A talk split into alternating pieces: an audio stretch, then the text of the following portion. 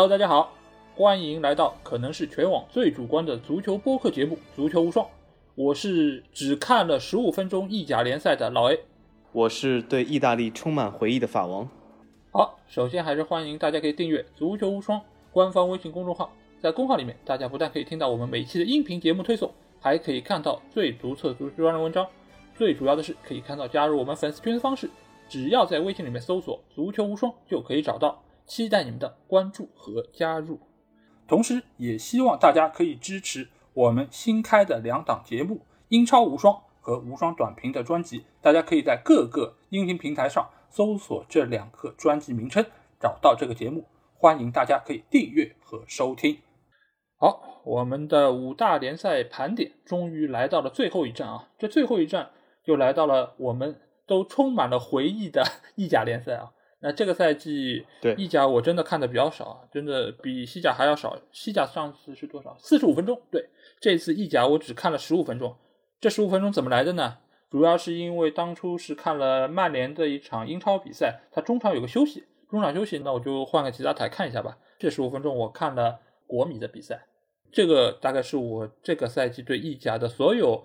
看现场直播的一个回忆啊，当然我平时也会看一点，比如说像很多战报党一样，就看看战报啊，或者说看看集锦，来了解一下我们这个意甲联赛小世界杯。对，那这个赛季我知道小吉看的比较多，因为有一度对吧，他深陷热那亚这个地区啊，就是桑普多利亚或者说是热那亚这个球队啊，他好像对当地的文化有比较深刻的一个兴趣啊。那我们可以来问问他，你这个赛季看了意甲之后，你觉得？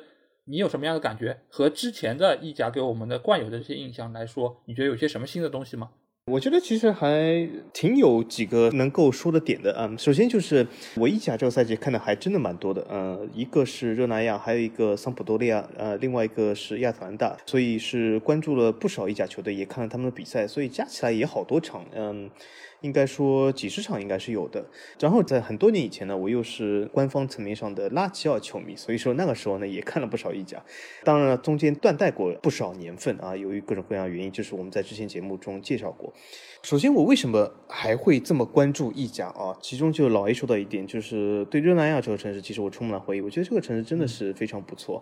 当时那个出了大桥事件的时候，我其实还是蛮关注。之前因为这个大桥，我我也开过，好像就蛮危险的，就真的是触目惊心。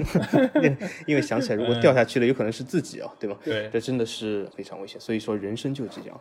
那么，除了人生的感慨以外呢，热那亚这个城市真的是很赞啊！它以前是热那亚共和国的首府，很明显。就是当时就是和威尼斯两个海上的霸主共和国，对吗？呃，非常不错，整个城市里面充满了各种各样的古迹，很喜欢。然后呢，这个城市呢又有两个非常极具代表性的球队，一个是热那亚，一个是桑普多利亚。热那亚呢是意大利最老的球队啊，至少他们在这个衣服上是这么说的，或者是俱乐部的标语是这么说，他们说是啊，意大利最老的球队啊，究竟是不是最老？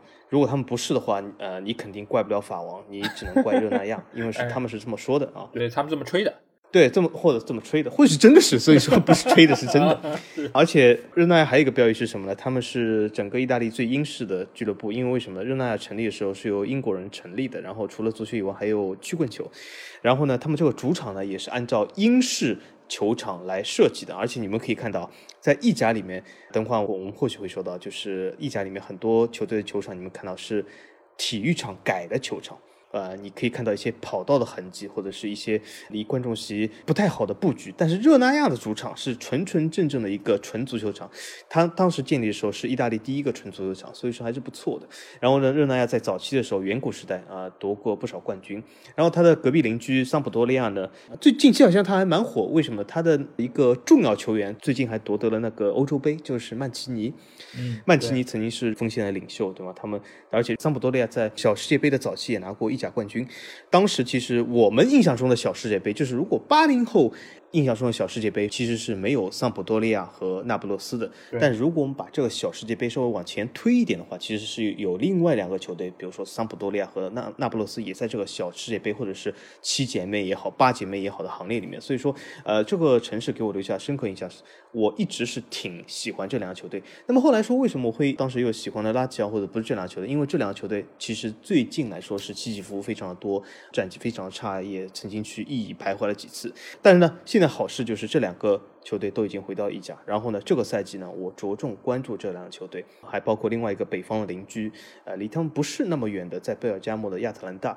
所以这个赛季我看了不少意甲比赛，应该说这个赛季我看联赛里面是法甲最多，德甲其次，意甲第三。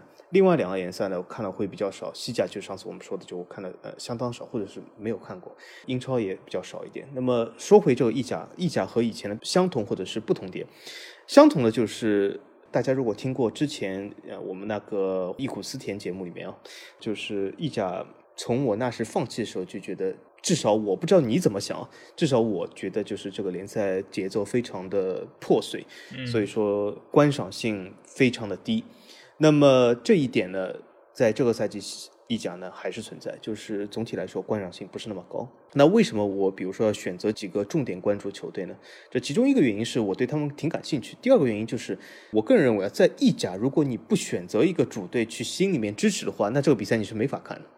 就是如果其他联赛，就是说你你如果双方踢的这两个队你都觉得没怎么样，或者说就是喜欢不喜欢没有，就是完全是中立。尤其是德甲，你可以观感还不错，就你可以看完整场比赛，就是看他们对抽打来打去挺好看的。但那意甲，如果你真的没有一支队是你支持，比如说对阵双方是博洛尼亚对那个斯佩齐亚，比如说这斯佩齐亚，或者是更强一点博洛尼亚对 AC 米兰，我觉得。我看不下去，至少我看不下去。我或许看了五分钟我就切台了。所以说，呃，意甲这一点还是存在。那么说不同点在哪里呢？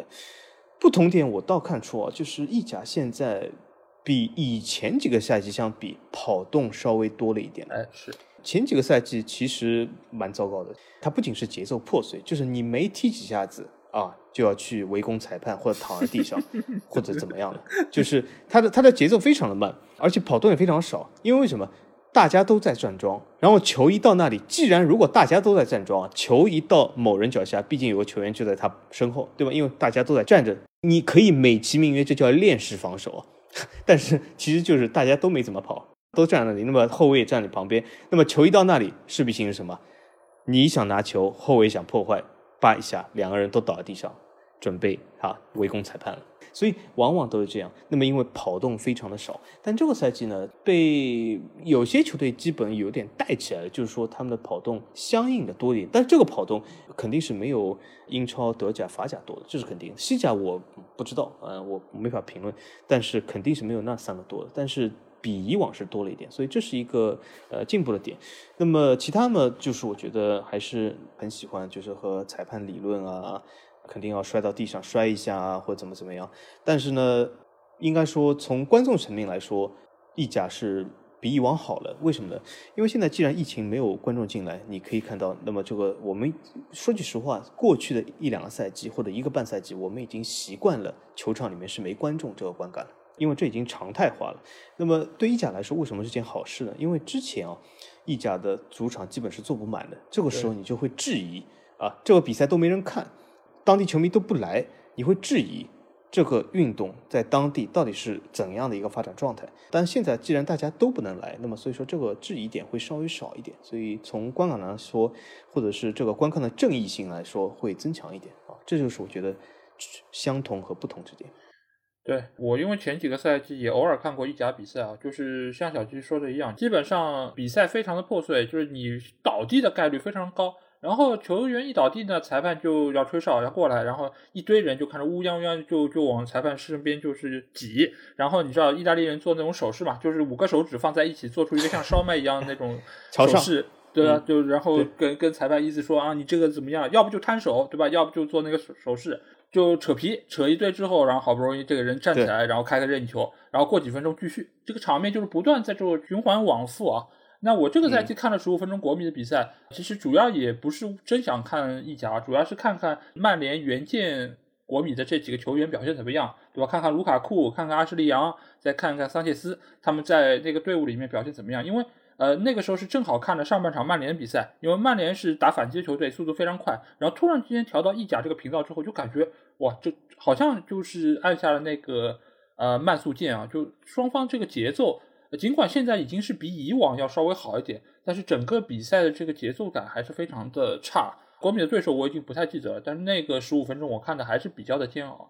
所以我之后可能也只限于去会去看一点集锦啊。但是这个赛季的意甲，我觉得总体来说，就是球员的一个拼抢的程度，我觉得要比以往来说要好一点。这也有可能是有一些，比如说像孔蒂这样在英超执教过，然后再回到意甲执教，他带进来的一些理念，包括有一些高水平的外援的。一个进来，因为你包括像卢卡库这样的球员，他其实在意甲还是非常具有冲击力的，而且他本身带球能力很强，所以他可以带动整个球队向前的一个进攻的一个发展。所以我觉得这个来说，其实也是现在意甲可能比起以往来说要有一些变化，因为以前我们也知道意甲是一个老干部的联赛，它的平均年龄是呃整个五大联赛里面比较大的，但是这个赛季。就和以往一样，就是这个赛季意甲的场均进球数是五大联赛里面最多的，所以它整个现在比赛的一个观感还是比较不错。你可以看到比较多进球啊，尽管它的进攻仍然不是那么的让人感觉赏心悦目，但是它的进球还是蛮多的。这个其实对于观众的一个收看，我觉得还是能够带来一个比较好的观感啊。那我既然我们说到了盘点意甲联赛，那我们可以先来对照一下我们上个赛季对意甲的一个预测啊。哎，上个赛季我只记得一件事情，就是我预测国米夺冠。哎，这个事情真的是，不管是出于什么样原因啊，天时地利人和，对，让我们群里的王总还是非常的满意啊，对吧？因为只有我看好国米最后夺了冠。当然，我觉得肯定不是因为我预测他们夺冠，国米这么给面子，对吧？小张总这么给面子，他才最后能够真的夺取意甲的桂冠。那我们可以先来聊一聊国米到底是为什么可以拿到意甲的冠军啊？那小吉，你对于这个事情有什么看法呢？我觉得国米能够拿到意甲冠军，最最重要的一点，毋庸置疑的，肯定是由于敬畏。啊，这个敬畏是肯定是这个最最重要的一点。好，我们把敬畏先排除啊，因为敬畏肯定是最重要。那么，如果说次要的或者是第三重要的话是什么？就是。很多人讲国米夺冠是因为尤文弱了，或者是怎么怎么样？哎，我倒没这么觉得。就是尤文，他当然你可以说比上赛季或许差点，但是真的说他跌下了很多吗？我我倒觉得没有。而且同时间，亚特兰大、呃米兰或者是呃那不勒斯状态其实都还行。其实国米的竞争压力是不小的。但是我认为为什么他能够夺冠了？就是我倒认为国米是有提升的，并不是像之前其他联赛我说其他队选弱了，所以他就是夺得冠军。我倒觉得国米是有提升，大家。对有一些教练好像看法非常的多，这一些教练里面包括了孔蒂，包括了呃这个赛季又来到意甲的萨里或者怎么样，好像他们都有个共同点，都是出自于切尔西啊。但是我认为啊，就是孔蒂其实是个不错的教练。很多人讲这个孔蒂，哎呀，这个头发都假的，他还能干嘛？而且他这个欧冠又是什么小组垫底耻辱出局，对吧？对，我承认他欧冠打的一般。你说他差也不至于，因为他其实输给了一些球队也是差之毫厘。其实最后如果要不是这个曼联前球员这个头球挡门的话，其实也不一定出局。对吗？对，呃，所以我觉得，而且欧冠的偶然性还是比较大的。那么，孔蒂这个教练为什么说是个好教练？他的战术，你说他单一也好，但我可以正面说他他的战术还是比较有持续性的。而且另外一点就是，我觉得他带给国米的进步，至少是我能够肉眼可见。他把这个国米这个队伍其实凝聚起来的力量还是不错的。他对球员有一些要求，他对买入某些球员也有些要求。可是哪个教练没有呢？所以我觉得孔蒂来说，还是带给了国米一些东西。而且孔蒂。至少他那套三后卫打法，之前很多人讲，哎呀，怎么现在还在打三后卫？怎么怎么样？孔蒂这永远只有三后卫。但大家有没有发现，最近几年以来，三后卫越来越多？我甚至可以说，或许是孔蒂之前带起这个潮流。真的，现在三后卫越来越多，所以说我觉得孔蒂这个教练是有料的，而且是他说话是比较直，或许在这个人际关系上并不是那么强，但是我觉得还是一个非常好的教练，他把国米拉强了。那么从阵容角度来说，国米也变强了。为什么？这是他保留了卢卡库，对吗？还有之前的老塔罗。那么这个赛季呢，又补充了阿什拉夫，所以说在有些位置上调整还是不错的，还是蛮正面的。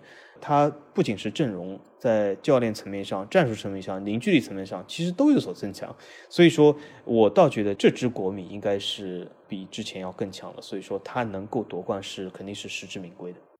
对国米这个赛季，我觉得他们其实是做对了好几件事情，才最后能够拿到冠军啊。因为我们也可以看到，上个赛季其实一开始在积分榜上领先的是 AC 米兰，而且他们领先优势其实有一度还蛮大的。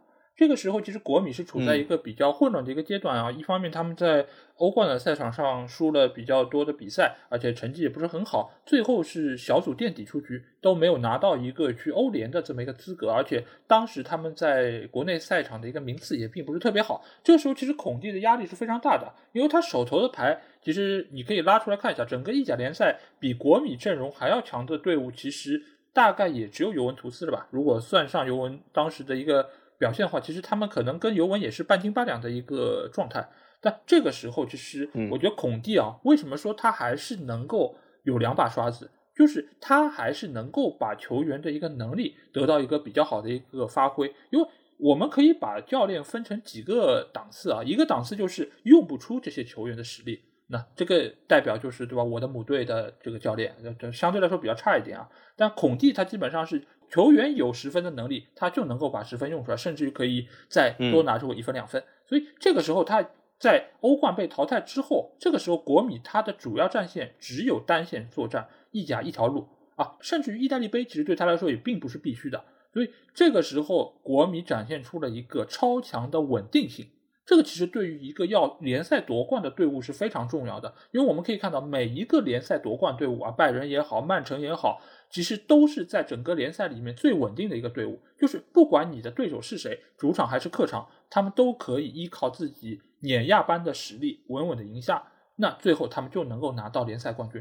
所以我现在可以想到一点是，如果当初他没有欧冠被淘汰，甚至于他拿到了一个欧联的资格，和 AC 米兰一样去打欧联的淘汰赛了，国米其实他最后夺冠的一个优势是没有那么巨大的，因为最后你可以看到，就从他落后米兰一直到他追上，甚至于后来以一个比较大的优势提前夺冠，国际米兰在最后可以说他是占了比赛少、比赛专注力比较好的这么一个优势，这也是孔蒂这么多年来能够取得成功一个非常重要的点，因为他在切尔西的那一年取得英超的冠军，也是因为他没有欧战。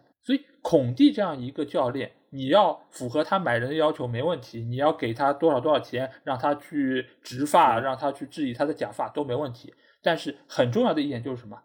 不要让他能够牵扯太多的一个精力，不要让他去打欧战，因为他一旦打了欧战，不说表现好不好吧，你联赛肯定拉垮。一方面来说，他欧战被淘汰是一个很遗憾的事情，收入有所锐减，对吧？敬畏哥他很不开心。但是对于国米的一个联赛成绩来说，我觉得无疑是个好消息。对于孔蒂来说也是个好消息。所以现在孔蒂他不干了，那说明一点啊，就是真的让国米明年再去打欧冠，然后你还要希望他呃联赛有所发挥的话，我觉得可能是很难做到，除非投大量的金钱再去买人。但是显然敬畏哥说啊，那谁还来敬畏我呢？那我就不满足你的要求，就走吧。所以我觉得这个其实才是国米。最终可以夺冠的一个非常重要的原因。当然，另外一方面也和上次西甲联赛一样，就是其他球队或多或少存在他们所有的问题。那这些球队的问题，我觉得可以在之后我们讨论到这些球队时候再来说。但是国米除了同行衬托，还有就是孔蒂这样一个单线作战的一个基因之外，我觉得他们的球员确实还是发挥出了该有的实力啊。尤其是卢卡库这个赛季，其实我们也多次谈到。就是他那个风骚的一个带球，还有他那个强壮的身体碾压对方边后卫的这么一个操作，而且通过这次欧洲杯，我们其实也是强化了目前这个认识啊。因为他尽管比利时这次打的也不是太好，但是卢卡库的表现，我觉得还是对得起大家对他的一个预期啊。尤其在小组赛阶段，他进的那几个球，其实还是体现出了他非常好的一个身体素质，还有就是射门得分的一个感觉。而且现在好像有绯闻说，切尔西还要把他签回去啊，这个。因为我在另外一档节目里面也有说过，就是我觉得切尔西相比于去买哈兰德，其实买卢卡库可能是一个更加经济实惠的一个选择。所以我觉得不管怎么讲，这个赛季国米的一个阵容，包括老塔罗马丁内斯他在中前场的这么一个搅和的能力，再加上被拜仁退回来的佩里西奇，其实这个赛季在国米的一个边路也打非常好，更不要说已经被大巴黎买去的阿什拉夫，其实这几个球员给到中前场。的一个帮助啊，真的是肉眼可见啊，而且他们的速度也非常快，所以总体来说，孔蒂在捏合这些人的方面，我觉得还是有相当的实力，所以他的执教能力的水准，我觉得还是要比大多数的教练要强。综合下面，我觉得国米这个冠军应该说拿的是没有太大的问题啊。那既然国米这个赛季拿到了联赛冠军，对吧？也其实也是打破了很长一段时间以来尤文的一个统治。那这个冠军啊，小金，你觉得这个对他们未来会有很大的一个影响吗？这个冠军啊，我觉得有可能给国米球迷带来的第一个东西是惊吓，因为这个敬畏哥的另一支球队夺得冠军以后就会解散。嗯。所以说，国米球迷大概是看到这个事，估计把这个冠军还是想让出去啊。不过从未来来讲呢，我倒觉得对意甲来说是有意义的，因为这是打破了多年尤文的垄断。也可以说，如果我们是从十年以后回看的话，我们可以说这叫史称是什么？打破了什么意甲进入战国时代，对吧？这都有可能。但是有可能下赛季尤文又回来了，因为国米这个赛季应该是得到了不小的削弱。但是对国米未来影响呢？我觉得，嗯，是一个。鼓励，对至少是从球迷的角度或者是球队的角度来说，是一种鼓励。这而且是在如今这个非常艰难的时刻，呃，尤其是在意甲这个大环境里面，一个非常艰难时刻下，对国米的球员及工作人员所有的成就的一个极大的鼓励，因为这是对他们很大的肯定。但是如果真的说对国米这个球队之后是不是会进入一个非常广泛的一个发展通道，我觉得未必啊，因为国米其实现在应该是处于一个比较。混乱的时期，大家都知道，虽然敬畏哥在那里已经不少时间，但是他现在是肉眼可见的，其实是想找到更好的买家把球队卖走。他这次其实出售了部分股份给这个金融公司，现在这些金融公司对他的要求也很多，要他尽快的至少是要拿出一些钱来偿还一些债务。这个其实从总体来说，其实我们也可以看到苏宁或者 PP 在中国发生的事，所以他们其实是长远规划是显而易见的，就是想撤退。所以对国米来说是肯定会进入一个动荡期，而且。这个赛季我们可以看到国米的一些商业运作，其实来说也不是那么成功。之前很多人会说，当时好像说，据说是胸前广告会有什么恒大啊、海信啊、呃阿里巴巴、马云啊、淘宝，啊对吗？这些东西绯闻非常多，就是就是多到就是什么？敬畏哥说啊，你这个贝耐力广告实在太差了，我这里随随便便就几千万进来了 啊，你们这个一两千万实在是太少了。但是他随随便便了很久以后。呃，还是没有找到，所以后来是找了一个区块链的这个公司。对，这个公司说实话口碑不太好。这个公司当然有些极端的这个对现代金融比较反感的极端人士的 呃称谓下，这个公司是一个骗子公司。但是呢，法王呢就是对现代金融还是比较宽容的，所以说我觉得呃我只能说口碑不太好，骗子公司应该不至于，而且他也是能够拿出这些钱来，至少能拿个首付。究竟能不能把第一赛季他这个合同，我记得是签了这个一加一，是非常短的合同。我想敬畏哥为什么要签一加一？有可能我觉得是这个骗子公，而不是骗子公司，是这个和口碑不太好的公司和敬畏哥之间，有可能双方都不信任对方。他 有可能是进入了这个环节啊，双方都不信任对方，有可能敬畏哥觉得你有可能拿不出这一赛季钱，所以我先跟你签个一加一，倒是可以处理。另外一个公司也觉得你说不定这个球队被你变卖了，等下这个流量又下去了，也不止这个钱，所以说双方都不太信任的角度下签了这样的合同。所以国米呢现在遇到了很多很多的困难，这个困难绝对不是一个冠军可以解决的，这是一个长期性的困难。国米我觉得从结构上，从这个拥有方向来说，它需要一个很。大的调整，但是呢，冠军肯定是件好事，这是毋庸置疑的。所谓的什么冠军拿了以后就解散，这全部是球迷间的谈资而已，其实是还不至于走到这一步的。但是呢，国米肯定是有非常大的挑战在前面，所以长期来说，我是不看好国米的啊。嗯，我觉得冠军总是好事儿，对吧？你不能说那边夺冠就解散，这边就解散，就跟你说什么有灵皇就一定能赢球，就这也是无稽之谈嘛。就大家开个玩笑可以，但不要当真啊。但是我觉得不管怎么讲，对于国米球迷来说，等这个冠军等了也很久啊。而且对于米兰城的这些粉丝来说，因为这两个球队啊，国米和 AC 米兰，其实这个赛季能够拿到意甲的前两名啊，上次发生这个事情还是要在十年之前啊，也就是打破啊尤文那个连冠之前的那个赛季，就是那个时候米兰是拿到了冠军，国米是亚军啊。所以这个其实对于米兰城来说，这个冠军也是非常的弥足珍贵啊，让球迷乐呵一下有什么不好呢？别管这个冠军是怎么来的，你们只要先拿到就开心着，对吧？之后这个球队能不能依靠这个冠军卖出更多的钱，或者说是之后谁来做你们大老板，其实这也是之后再来谈的一个问题啊。但是目前来看，我觉得这个冠军可以给国米带来肉眼可见的几个点啊。一个点就在于他们在未来就是找买家的时候，最起码履历上面这个 PPT 上能好看一点。对吧？有一个顶级联赛的冠军在那儿，那说明我们什么？我们有实力。二，我们有口碑。这个东西其实对于资方来说，你要对方掏钱买你，或者说价格能够稍微合理一点，你总要有个理由吧？你总不能说啊，我年年就是前四，前前四第几呢？啊哈，第四、第三，对吧？也拿不到冠军，那你怎么让资方给你多掏钱？这个是一方面。另外一方面呢，我觉得呃，这个冠军也可以给球员，就假如有一些球员要留队，那你肯定也跟他们说啊，你你们之前的努力给我们带来我们是冠军，球队，对，那你们现在出去，你们也是冠军的一个重要成员，所以你们留队，对吧？我们继续打拼下个赛季，我们还是有一个很好的一个冠军班底。你对于吸引外面的新援进来，其实也可以跟他们说啊，你是来到意甲卫冕冠军效力。因为其实我觉得不管怎么讲，口碑上面还是非常不错的。所以这个冠军对于国米整个的一个建设，我觉得都是非常重要的。而且还有一点就是，如果你夺得冠军，下赛季的球衣上是有个冠军盾的，也就是新赛季的球衣上是有这个盾的。那么从球衣买卖的角度来说，也会好一点。因为如果你一个球队，比如说尤文图斯，你每年都有个冠军盾，那么肯定球迷说，我觉得 哇，像这个赛季我不一定买。但是如果像国米或者是 AC 米兰，对吧？他很久都没有这个冠军盾了。如果我是球迷，我也买一件。如果我是国米球迷，我这个赛季一定会买件国米衣服了，因为好久都没有这个冠军盾了。所以这是非常重要的。我刚才听你这话，我还以为是啊，尤文球迷要买一件没有冠军盾的衣服啊，呃这个观点就有点凡尔赛了，对吧？非常难。对，哦，也对，是。对，但是国米下个赛季那件就蛇皮一样的衣服，我觉得还蛮好看的。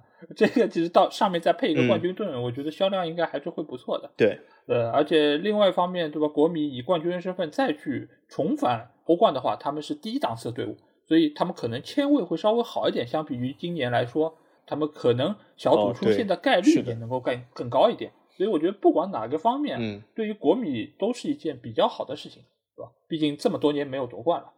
那既然我们刚才说到，就米兰城这两个球队这次包揽了冠亚军，那第二名的球队，也就是啊，我们可能是在中国拥有最多粉丝的 AC 米兰队啊，这次真的是这个大哥啊，桃园三兄弟的大哥，这次的表现真的也是让人眼前一亮啊。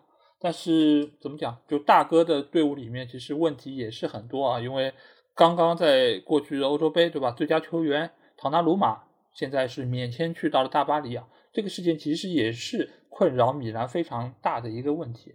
那小吉其实之前也非常关注唐纳鲁马的一个动向，而且也多次为唐纳鲁马这个事件而为他鸣不平啊。那现在已经一切尘埃落定了。那你觉得对于这件事情啊，不管是对于米兰城还是对于大巴黎，唐纳鲁马的出走啊、呃，对两个球队影响大吗？或者说是呃，你觉得这是件好事情吗？对两个球队来说？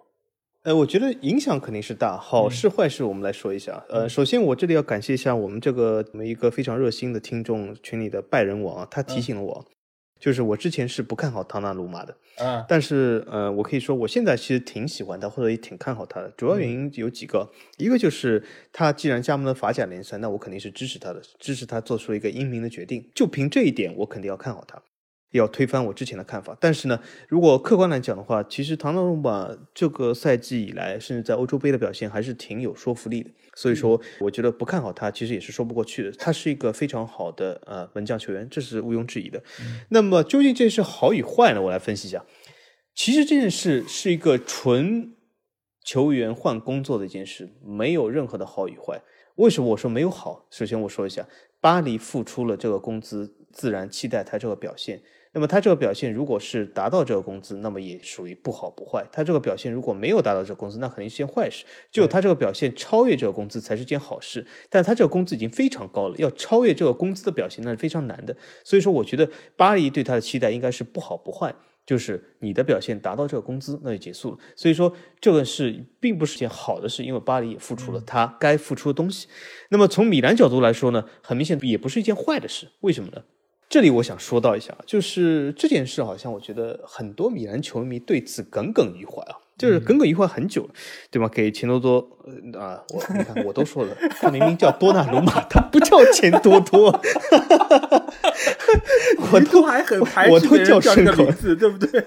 你现在自对对对己都说，，我对我竟然说出了钱多多，你看，可见这个影响力有多深，对吧？连我都说他叫钱多多，对吧？这米兰给他起的绰号，我那句话刚想说什么？比如说给钱多多起这么多绰号，但是钱多多本身就他一个绰号，那么对他这个是耿耿于怀，我觉得大可不必哦。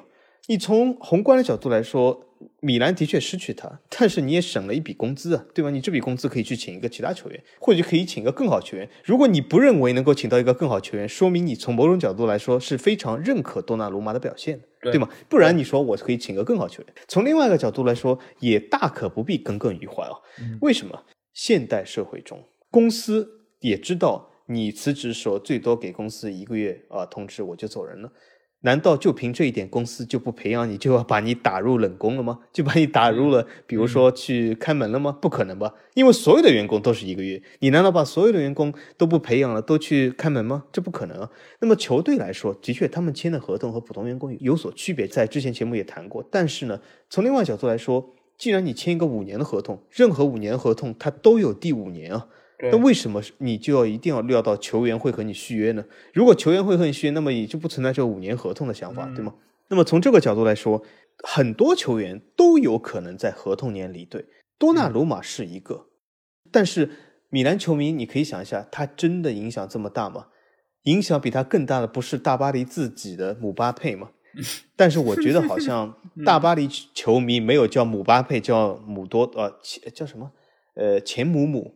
没有这个吧，至少没有钱姆姆，至少我没听过。但是姆巴佩现在干的事和钱多多不是一模一样吗？然后这种事发生太多了，博格巴对吧？老 A 心心念念的博格巴，现在有可能彻底抛弃老 A，让曼联这个一亿转会费啊，九千多万英镑吧，完全拿不回来，对吗？我觉得这个事完全在发生，而且米兰球迷，我想说一下，你们其实。我不能说你们其实没有资格说钱多多，我应该说的比较婉转点。其实你们不应该说他，为什么？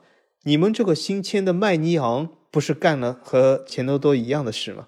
之前一直和里尔扯来扯去，一一下又说我的梦想是 做大狗，做里尔，对吗？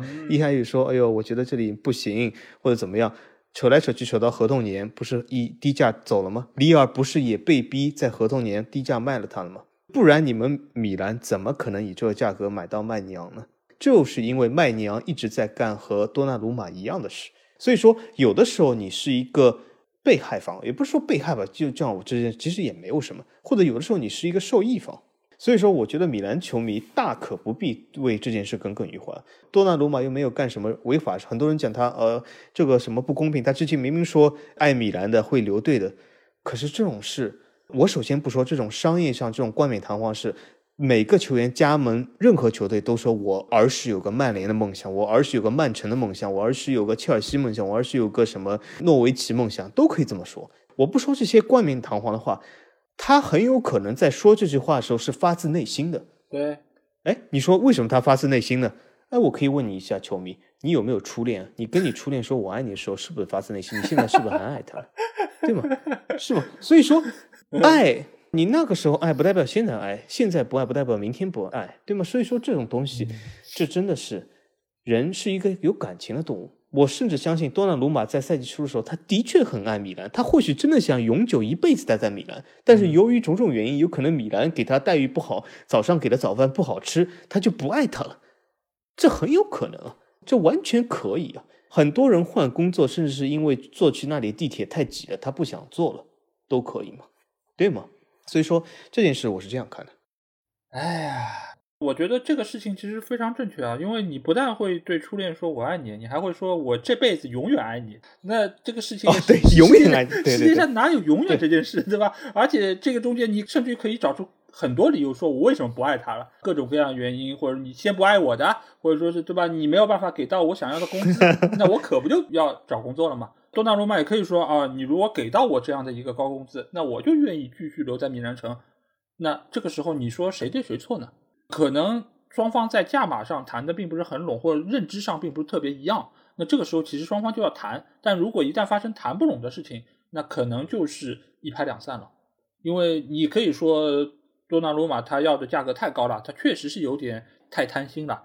但是你也可以说多纳鲁马要的一点也不高。毕竟他是欧洲杯的最佳球员，在这个当口，他把多纳鲁马卖掉，我其实觉得对于谁来说是最合算的？当然，对于大巴黎来说最合算，因为他相当于如果说是在欧洲杯之后再签多纳鲁马的话，那很有可能要为此多付出更多的钱，在工资上、给拉胖上等等这方面，他可能都要多付出。但是他为他的果断和在第一时间就把他签下来这件事情上，大巴黎是做了一个正确的抉择。而米兰在这个时候，对你如果说你知道他是欧洲杯的最佳球员。那你还会觉得他那个工资是特别不可接受吗？你其实也可能会觉得，哦，这个工资其实也还好，或者说我签一个欧洲杯最佳球员，他有这么优异的一个表现，那他可能就是配得上这个公司的。而且啊，我在这里有一个大胆的想法，之前在欧洲杯结束的时候，很多球迷都说，哎呀，这次欧洲杯好完了，呃，姆巴佩啊什么什么都发挥不好，结果啊，我们的梅老板因为夺得美洲杯，肯定拿金球。嗯，我有个大胆想法啊，老 A，你觉得这次多纳鲁马能拿金球吗？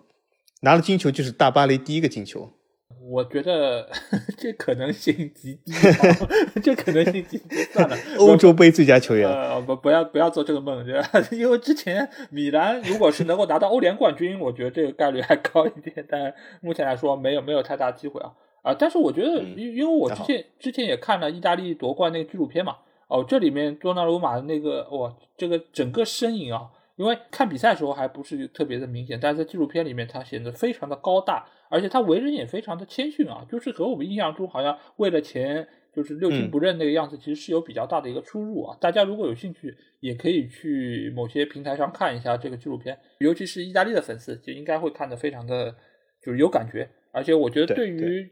对多纳鲁马的一个印象应该也会有一些改观，但我觉得不管怎么讲，我觉得这是一个商业行为。多纳鲁马出走 AC 米兰，我就觉得也有一个非常重要点，就是意甲现在的吸引力和他们能够给到球员的待遇，确实是五大联赛里面比较低的。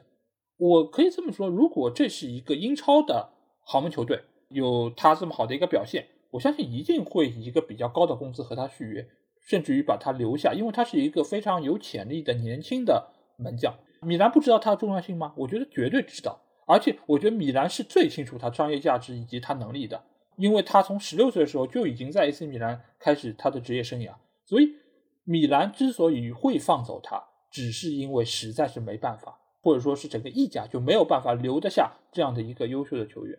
所以为什么意甲现在会走到这样一个程度，有越来越多的老球员来到意甲，而有越来越多可能年轻有实力的球员出走？那这个其实是联赛本身存在的问题，你不应该怪罪俱乐部，更不应该怪罪球员本身。那不管怎么讲，我觉得 AC 米兰能够，对吧？时隔八年之后重返前四啊，终于可以下个赛季不用再打欧联，可以去打欧冠了，一个直接进入欧冠小组赛的一个名额，这个其实对于米兰球迷来说，真的是一件天大的好事情啊！我觉得在我们群里，或者说是我周边认识的一些米兰的球迷啊。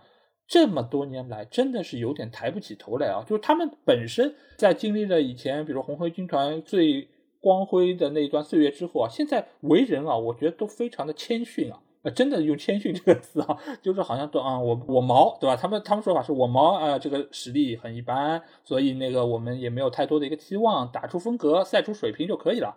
所以我觉得他们。时隔八年之后重返前四，能够去参加欧冠，对他们来说真的是非常开心，有点久旱逢甘霖的这种感觉啊。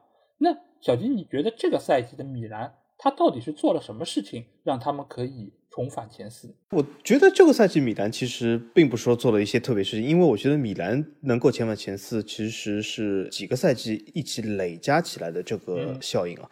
其实我说几个赛季就是什么，就自从埃利奥特接手以后，很多人讲埃利奥特是这样的纯金融性的投资者，但是。至少从某种层面来说，他其实是给米兰就是啊做出一些财政上的一些控制或者规划，也让米兰其实从一个传统的在拉丁世界里面非常传统，就是不停的举债买肥皂买球星的这种模式，或者是买这种老干部模式，其实改为了至少从纯老干部或者纯球星模式，还是注重一些开支的平衡，注重一些球员的买卖，或者是注重一些开发年轻球员，并在年轻球员身上啊二次。交易进行牟利的这种做法，所以说这其实导致米兰的平均年龄其实，在意甲中是非常小的。呃，就是他其实是通过几年的时间来慢慢慢慢的进入这个正轨，然后这个赛季呢，就是说是几年的努力，终于得到了一种爆发式的这种效果出来的，基本是天时地利人和，就是米兰之前那个赛季和这个赛季呢，又都是没有球迷进场的，从各种各样的角度来说，给他们压力也小一点。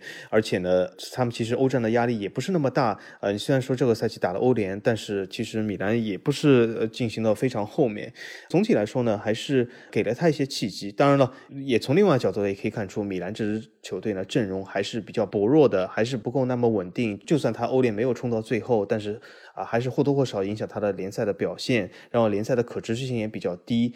但是呢，的确给我看到了，至少从意甲层面上看到了一种欣欣向荣的角度。他有不少的年轻。好球员冒了尖，当然有些球员选择离开，比如说这个去了隔壁的这个恰什，或者是离开的多纳鲁马，或者现在正在传绯闻的特奥，就很难说。但是呢，他还有一些年轻球员配备，还能够提拔上来。比如说另外一个米兰也在传绯闻海鱼格，对吗？或者是很很多译法叫什么豪格，反正我也不知道挪威语这个是怎么说，说明他还有一些不错的年轻球员。这其实是和他的经营角度或者经营策略的变化是非常有关系的。米兰其实我们可以看到，他现在慢慢慢慢的。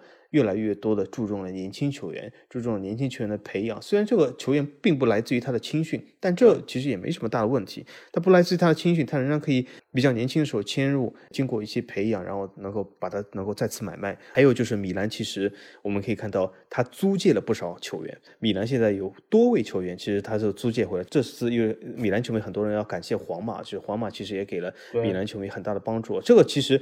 曼联帮助了国米，皇马是帮助了米兰，所以国米和米兰都有两个非常好的哥哥在那里啊，所以说是非常无私的奉献给他们，是件挺好的事。所以说从。各种角度来说呢，我觉得米兰这个赛季应该是一个总的前几年努力的一个总爆发，所以说达到了一个非常好的效果。如果你说这个赛季有什么特别特别的事吗？其实也没有，他们的策略和前一两个赛季都差不多。嗯，我觉得他们的这个阵容相对来说确实是比较年轻啊，但是他们最后没有能够挺到最后的冠军，其实一个非常重要的原因，其实和英格兰队一样啊，就是平均年龄比较小。在关键时刻，可能在经验上，或者说有点情绪上有点顶不住，尤其是他们的老大哥伊布啊，在赛季中的时候其实就受伤，后期都没有办法能够出战，所以给到他们整个队伍的一个持续稳定性是有一些。折扣，但是不管怎么讲，我觉得这个赛季的米兰的比赛其实打的还是非常不错，尤其中前场有几个球员的表现都不错，比如说像莱奥啊，或者说海鱼格，其实我觉得都是非常好，而且中间还有那个凯西啊，凯西这次他的一个稳定性，我觉得也是非常的出色。哎，说到皇马，其实曼联也给米兰提供了达洛，对吧？尽管他。不是出场机会这么多，但曼联还是对米兰城这两个队伍都还是比较不错的，雨露均沾。哎，对，基本上都给他们一定的支持。所以这次的米兰，在鉴于这次比赛开始又比较早，因为他们要去打资格赛，各方各面他们很早就进入了一个比赛的状态，所以使得他们延续了上个赛季比较好的一个发挥。在赛季初的那一阶段，因为他们是最早比赛的，所以他们的竞技状态也是相对比较早就进入的，所以使得他们前期的联赛的。那个成绩就会比较的优异啊，一直到迎战里尔的时候才输了他们的第一场比赛，一直到中后期，他们的体能确实是受到最大的一个影响，再加上他们可能队内出现一些伤病，才使得他们最终是把冠军呃交给了同城对手。但是不管怎么讲，我觉得米兰这个阵容，再加上这个赛季他们又买入了切尔西的托莫里，还有就是大吉鲁，我相信对于他们整个队伍的一个阵容还是有一个比较大的提升，因为吉鲁只花了他们一百万。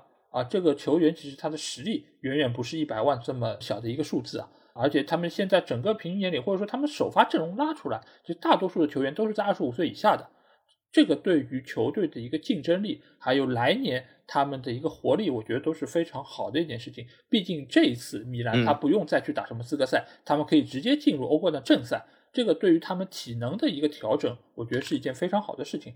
而且也可以维持皮奥利这么多年来对于米兰的一个建队思路的一个贯彻吧。对于米兰来说，我对他们的一个看好程度，其实要比对国米的看好程度可能要更好一点，因为我觉得他们是走在一个正确的道路上。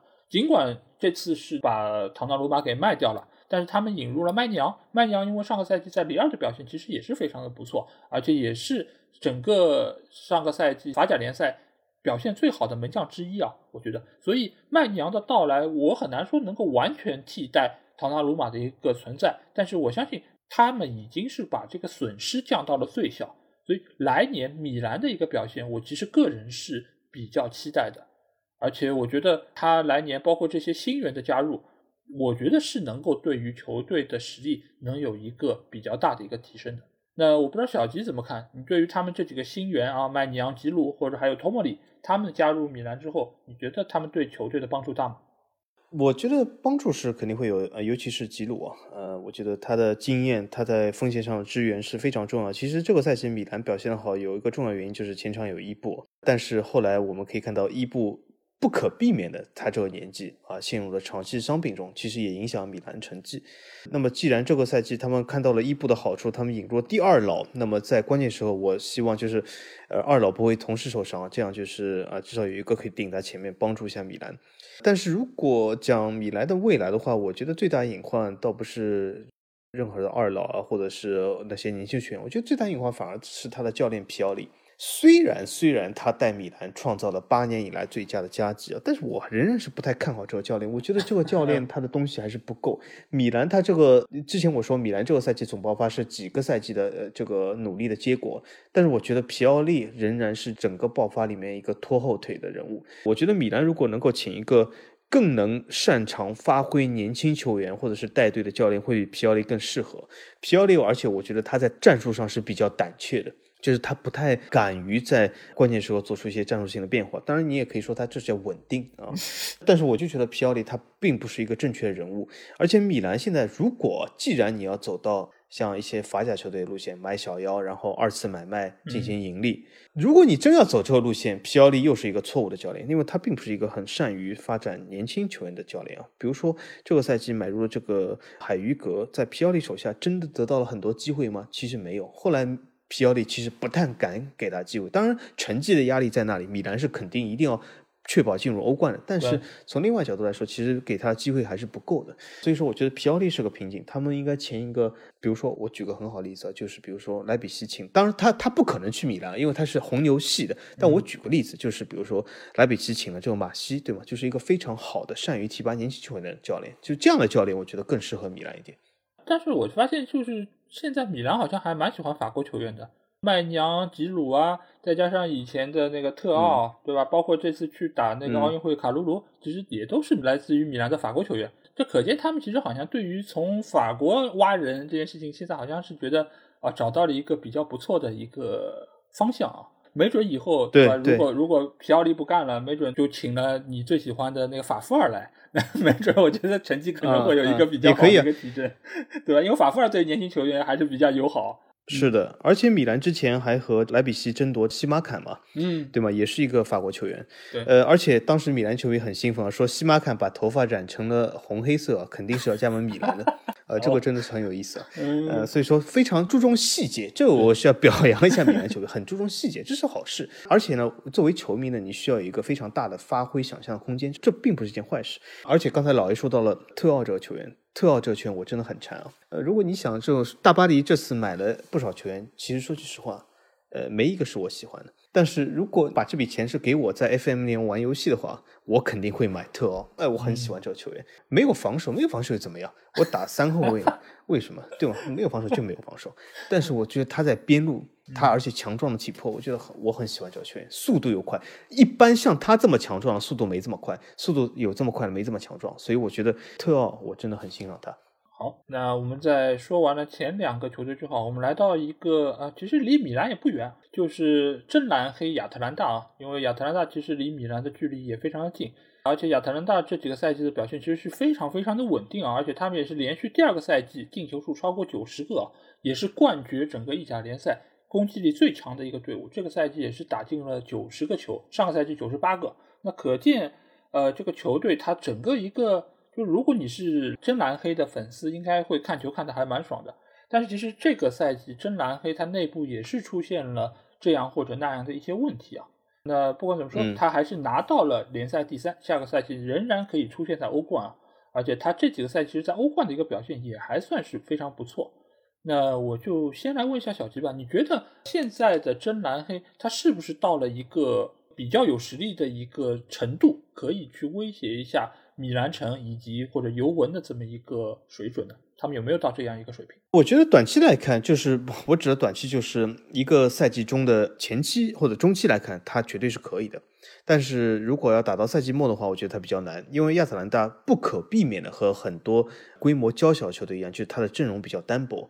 就他很难有配出两套阵容来，而且尤其是亚特兰大又是会在欧战中要分散掉很多精力，所以说亚特兰大，我觉得长期来看，如果要在联赛中挑战两个米兰和尤文的话，我还是比较难，因为他毕竟是这个投入有限，他的规模有限，他的球员的配备肯定是有限的，呃，他很难就是找出呃不说两套阵容，很难找出一点五套阵容来，他的很多位置其实是没有很好的替补球员能够顶上了。当然，从另外一个角度来说呢，加斯佩里尼已经是把这个。所谓的影响降到最低的，就是他的战术呢还是比较呃能够套用很多球员的，就是很多球员就像螺丝钉一样能够摆进去的。很多人讲的就叫体系球员，对吧？这种还还是比较多。就这种打法，其实是从某种意义上就是减低了你阵容比较薄带来的这种风险或者是这种呃坏的影响。但是呢，这只能说从某种程度上减低，你不能说完全解决这个问题。如果从这个和两个米兰和尤文的竞争来看，亚特兰大肯定是处于劣势的，而且亚特兰大。新赛季又要去打欧冠了，那么肯定是要分散精力的，呃，不可避免，而且他肯定是志在小组出线的。呃，从另外角度来说呢，我觉得通过几年的欧冠的历练，我倒觉得亚特兰大这个球队现在对自己的定位、对自己今后的发展的愿景是越来越清晰的，而且我觉得他是走在一个甚至比米兰更好的道路上，就是他的老板或者他的管理层是非常知道自己要往哪里走，或者自己应该怎么走。比如说亚特兰大这个球队，我我以前也表扬过他，他就是资金十分有限，这也是正常，因为是个很小的球队。你如果说这个城市，这个城市倒倒未必啊，因为为什么？这个城市和米兰关系相当于松江对上海啊，从某种意义上来说，你也可以说这是米兰大区里面，所以说这呃也不能说这个是个小城市，因为它本身就是一个大区的一部分。但从另外角度来说呢，它毕竟不是这个大区里的主流。它毕竟是这个大区中的一个非典型，就就有点像上海。比如说，他这个球队并不是申花或者上港，他是上海豫园队。你期待豫园队超过申花、上港，呃，有可能，但这可能性相当低。所以他要靠自己。但是呢，他规模非常小，但他做到了一些很了不起，申花和上港都没有做到的事。就比如说，他修不起球场，他把球场东西南北四个观众席，他一个赛季修一个。我觉得这是一个很好的想法，真的是一个很好想法，对吧？他没有钱去租用呃其他更多的主场，或者是圣西罗只能用来这种打欧冠，他也想发展自己球场打欧冠，但是呢自己球场又造不起，他就一个赛季造一个看台。我觉得这是一个很多球队可以借鉴的一个非常励志的事，从这点来说是非常好。然后他也敢于引入一些年轻球员，给他们一些机会。但是呢，你如果说亚特兰大是样样都好，成为一个典范的，那也不至于，这里面也有一些隐患。就是什么呢？有的时候呢，很多人讲创业难，守业更难，这是为什么呢？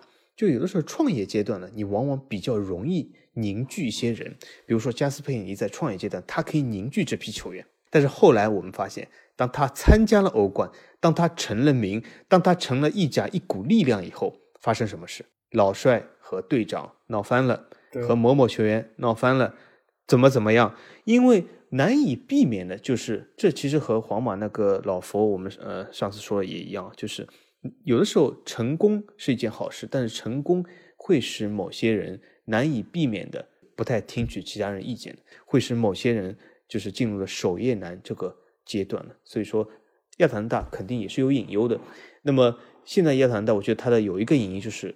他过于依赖加斯佩雷尼这套体系或者这个人，我倒觉得亚特兰大应该是尝试一些其他东西，就是他的体育经理或者是他的你叫他什么总监也好，应该是要进行一些控制，就是你的球队最好是由这个俱乐部来带领这个走向，而不是一个教练，这样你会长期来说非常依赖这个人，而且这个人呢有可能会发展长期会有点比较刚愎自用一点。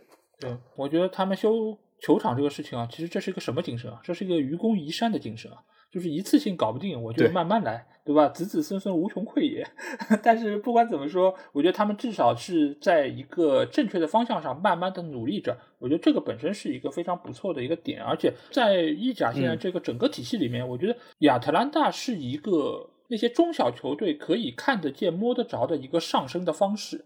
因为你如果作为呃他们资金体量来说，或者说是作为他们的一个规模来说，大多数球队其实是没有办法跟尤文或者说是米兰城的这两个球队俱乐部来相提并论的。那亚特兰大其实就是他们可以看得见、摸得着，或者说可以模仿的一个对象。毕竟现在亚特兰大已经在欧冠里面走出了非常不错的一条路，而且整个球队里面，我们也可以看到，这次欧洲杯有非常多的球员表现非常出色的，都是来自于亚特兰大这个队伍，对吧？比如说那个德国队科森斯，包括还有就是丹麦的梅勒，包括还有意大利表现非常出色的佩西纳。其实这几个球员都是在这次欧洲杯有很好的一个表现，都是来自于亚特兰大，而且包括还有最近就是声音非常多的 C 罗梅罗，这其实都是一些在这个体系下或者表现非常不错的一些球员。你可以把这个功劳给到他们的老帅那个加斯佩里尼，当然这个其实也有一些问题，就是在于他对于球队的一个控制，现在其实是到了一个可能。已经超过了我们现在认知上的就是主教练该有的一个级别啊！因为这种控制权其实理论上来说，以前可能在教授身上或者说在爵爷身上是出现过的，但是在现在的在现在的教练的一个体系里面，其实是很少再能够看到有这样一个强势或者说这么大一个覆盖权吧。我觉得他的一个掌控力其实是现在教练里面比较少见的。因为我记得没错的话，上个赛季我们在做意甲预测的时候，我其实说啊，这个赛季可能意甲的助攻王仍然会是他们的那个亚历山大·杭德罗，但是没有想到赛季中这就被卖掉了，对吧？这个其实就是因为他跟 加斯佩里尼矛盾的一个关系嘛。因为我们会觉得啊，他作为亚特兰大队长，而且是中场的一个组织核心，你居然会在赛季中就被卖掉，当时其实也是吃了一惊啊。尽管我们也知道他岁数很大，可能迟早会离开球队，但是没有想到会以这样的一个形式，或者说是这样的一个关系走到最后，所以也可见他目前对于这个球队是有绝对话语权。就是他如果说是跟谁闹翻了，那谁就得走人啊。这个情况其实倒蛮老派的，我就觉得这球队现在还还蛮可爱的。而且他其实和这批球员是共同创业的，对。而且他和这些球员之前的关系是非常好的，对。之前亚特兰大进入第一次欧冠的时候，还放出一段他们在更衣室庆祝视频啊，就是加斯佩尼老帅和这个他们的队长啊跳起这个舞，加斯佩尼这个跳的这个舞，呃，或许和那个我们的中国足协陈主席跳的非常的像，就非常的兴奋啊，对吧？非常的兴奋，非常的合拍，两个人跳的，但是没想到跳了没多久又反目了。所以说，真的是世事难料。对，而且就是你一个球队，你有一定的规模，或者说是你已经发展壮大到一定程度了，那你势必会对原有的这套跟自己一起打江山的这批老员工，对他们的态度，其实也会有或多或少的一些变化。我其实很难说，就是这样对球队有掌控力的一个教练，放在现今的这个社会上，或者说俱乐部里面，到底是件好事还是坏事？因为我们可以看到，这样的球队这样的方式，它其实效率是比较高的，你整个的一个执行力可能是比较好的。但是如果是遇到一个比较就是强硬的球员，那可能这个更衣室又会出现比较大的一些问题啊。不过好在亚特兰大这个队伍，它目前资金体量还是比较有限，它可能也很难吸引到那种就像博格巴这样的就是球霸。对 对对对对，所以这个可能也是他们筛选球员的一个方式吧。但是目前来说，我觉得如果意甲可以再多一点，像亚特兰大这样的球队，可能没准整个意甲的一个竞争力会有一个更大的一个进步。我觉得这个其实某种程度，亚特兰大还是目前意甲一个比较特殊的一个存在，还是值得大家可以更多的一些学习吧。那目前为止，亚特兰大打到现在已经连续第三个赛季可以去打欧冠了。那你觉得他们的这套阵容里面，加斯派里尼是绝对意义上的最大的功臣吗？小金，觉得是一个重要的工程，应该说是大家协同合作的努力下的一个典范啊。就是它肯定是一个重大工程。首先，它的战术体系，它的这个打法，有的人讲哦，这完全是球探的功劳，其实并不一定是啊。你们会发现，有的时候呃，有些球探他去了球其他球队未必能够发挥出这个作用啊，就是因为有些教练的他这个战术比较容易把一些球员，一些实力比较一般的球员，把他们培养成一些体系球员。所以说，这种教练战术呢，往往对。这个球队的提升是比较有意义的，但是呃，很多人讲，那么是不是这个教练就是最佳教练？那也不一定。那为什么呢？他能够设计出一个比较适合球队和适合普通球员的打法，但并不代表这套打法可以制霸天下啊，这是不至于的。那么加斯佩里尼呢？他以前其实啊，我们刚说他在亚特兰大好像是说一不二，像老爵一样，可是他以前也怂过。对吧？他以前在其他另外一个 对吧蓝黑的时候，他也怂过，好像没有这么嚣张嘛，对吧？所以说，我觉得他也是看人的 啊，对吧？你如果真的大牌来了，或许他也觉得啊，你也是一个天才，对吧？他就会说你是很厉害的人，所以说他也怂过。所以说他这个人呢，有他的制约性，有他的这个条件性，但是他这个人应该说是一个非常非常适合亚特兰大这种小球队，因为他是还是比较善于提拔这些啊年轻球员。他虽然是说一不二，他。虽然是很凶，但是你你有没有发现，就是生活中这种老师型的，或者这种什么霸主型的，这种叫什么？就是像爵爷这种，就是霸主型这样教练，他虽然很凶，但是这些人有的时候他也敢于给予年轻球员一些机会，或者是他也敢于培养一些年轻球员。因为有一件就是非常显而易见的事，就是如果你要培养年轻球员，势必你第一个问题就是什么？你要顶住压力，你势必有一些成绩上的压力。所以说，你这个教练必须要在球队做到说一不二，这个帅位是没有影响的，那么你才敢于做这些事。如果是有一些教练，比如说战战兢兢，比如说你说波切蒂诺在大巴黎，他敢培养年轻球员吗？我觉得他不敢。为什么？一个不好，一个什么成绩一翻出来，他就完蛋了。所以说，有的时候你的教练需要加斯佩尼这样的地位，在球队中的地位，你才可以敢于做一些年轻球员的培养。所以说，他是一个功臣，但是呢，他。取得的功劳是有它的局限性的。那么另外来说呢，我觉得呃亚特兰大老板对球队的经营、对球队的这个发展的方针，我觉得也是一个重要的工程。是他在他的这个设计规划下，才有了加斯佩尼和这些球员。那么第三个工程或者第三方工程就是这些球员，他们首先。